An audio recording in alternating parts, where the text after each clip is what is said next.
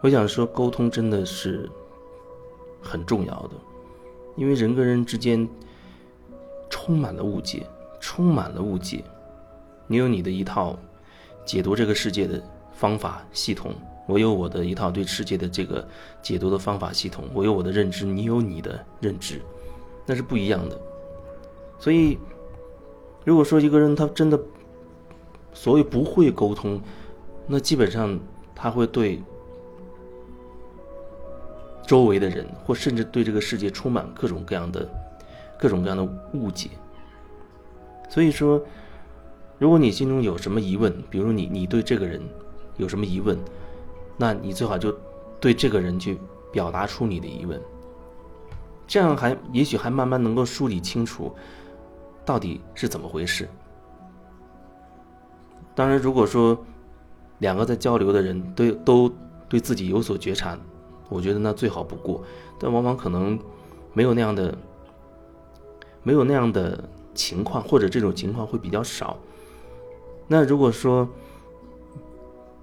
你自你对自己是有所觉察的，我觉得那也很好，也比较容易能够让这个交流可以进行下去。但是实际情况可能是。我会遇到很多，一遇到事情就会就会压着不说的那种那种状况，很多人都会有这种情况。或许你正好听到这段音频，也许你就有这样的一个状况，你自以为是的理以为你好像听懂了别人的意思，但那真的是别人想要表达的吗？那真的不一定。头脑永远是有局限的。有人说，为什么老是把什么头脑和心心这东西要把它分开，而不是说叫什么合一吗？是整体啊，等等的。没错，是是一个整体，原本就是一个整体。只不过我要侧重的，好像刻意去强调所谓的觉察心呐、头脑的这些东西，刻意要把它这样分开。我觉得，因为现在可能处在一个阶段，那就是。人基本上都已经没有办法觉察自己了，没有办法感受自己了。你不知道你内心的感受，你甚至不知道你身体的感觉。但是你会做出很多决定，你会做很多事情。你做那些决定，做那些事情，不是基于你自己内心的一些真实的状态、真实的感受，而是基于你的头脑接收了很多信息，接收了很多观念。别人这么做，啊，大家都这么做，啊，所以我也这么做。你完全没有自己的感觉。大家都觉得赚钱很重要，啊，那我也去拼命赚钱。买房很重要，我也去拼命赚钱去买房。然后权利很重要，要多赚钱，啊，等等等，要买保险很重要。然后大家都这样，那我也朝着那个方向去努力。你觉得自己很努力，可是你。或许根本不清楚自己究竟要什么，你很努力的在原地打转，因为你不清楚自己要什么，你所有的努力都是白费的。对我来说，那就像很努力的原地打转，因为你不了解自己，你也不清楚自己。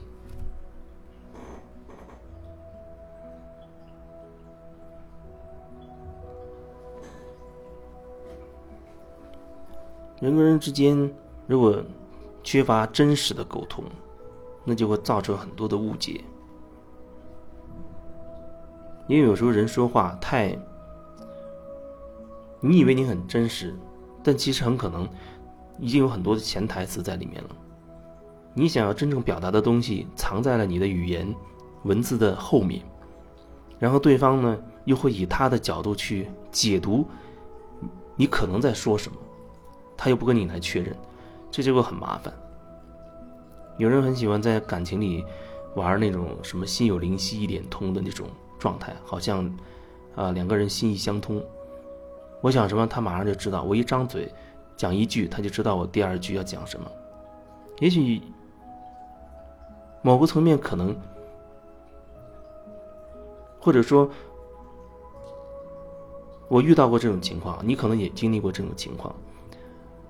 但是我觉得，可能最好不要执着在这种这种情况里，很多时候还是需要很真实的去沟通。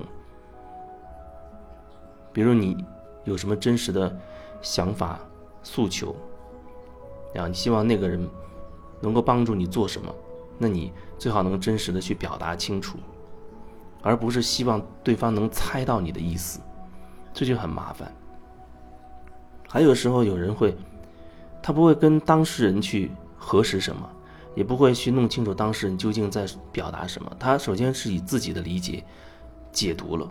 那基本上你会歪曲、扭曲对方的意思，然后呢，你可能还会把跟这个人的一些事情，甚至一些对话去找第三方，去问第三方，到第三方那儿去求证。你看这人前面这个我跟甲的对话，我找乙去求证。我问乙，我跟甲的这个对话里，你你有什么想法？你觉得甲在说什么？等等。可是你跟甲。所说的这个内容，如果你有疑惑，你难道不要去直接问甲吗？其实甲跟乙，就算他们俩是好朋友，那也未必能真的乙能真的清楚甲究竟要说什么。况且有时候人还会断章取义，在一个大的场合里，在存在一个所谓一个具体的一个场合啊，面对一些具体的人，比如说我讲了一些东西。他是在这个场合里，我才会这样讲。面对这些人，我才会这样讲。可是呢，也许你就把他把这个截取，比如截取一段话，或者截取一个录音，你就问另外一个人。这样的话，我觉得那很容易就会产生扭曲。但是很多人他特别喜欢做这样的事情，跟甲发生的一些啊，想要了解甲的一些情况，他不问甲，他就找乙，然后问完乙的之后，他又觉得。对于乙又产生了疑惑，他又拿着乙的东西又去找甲，又去找丙，这是一种模式，没有办法跟当事人真正的面对面的去真实的去交流，把对对方的一些疑问去直接的去表达清楚，这样的话就很容易对周围的人都产生不同程度的误解。你以为你了解的这个人，但是你你已经扭曲了，然后你又通过另外一个人，通过另外一个的说法更加扭曲了一层。那其实你对当这个当事人可能已经压抑了一些东西了，已经开始压抑一些东西了。所以这是一种一种一种状态，我也确实遇到过很多，所以我觉得。真实的沟通，面对面跟当事人真实的去表达清楚，我觉得是很重要的一件事。当然，在这这个表达的过程当中，你要对自己要有所有所觉察。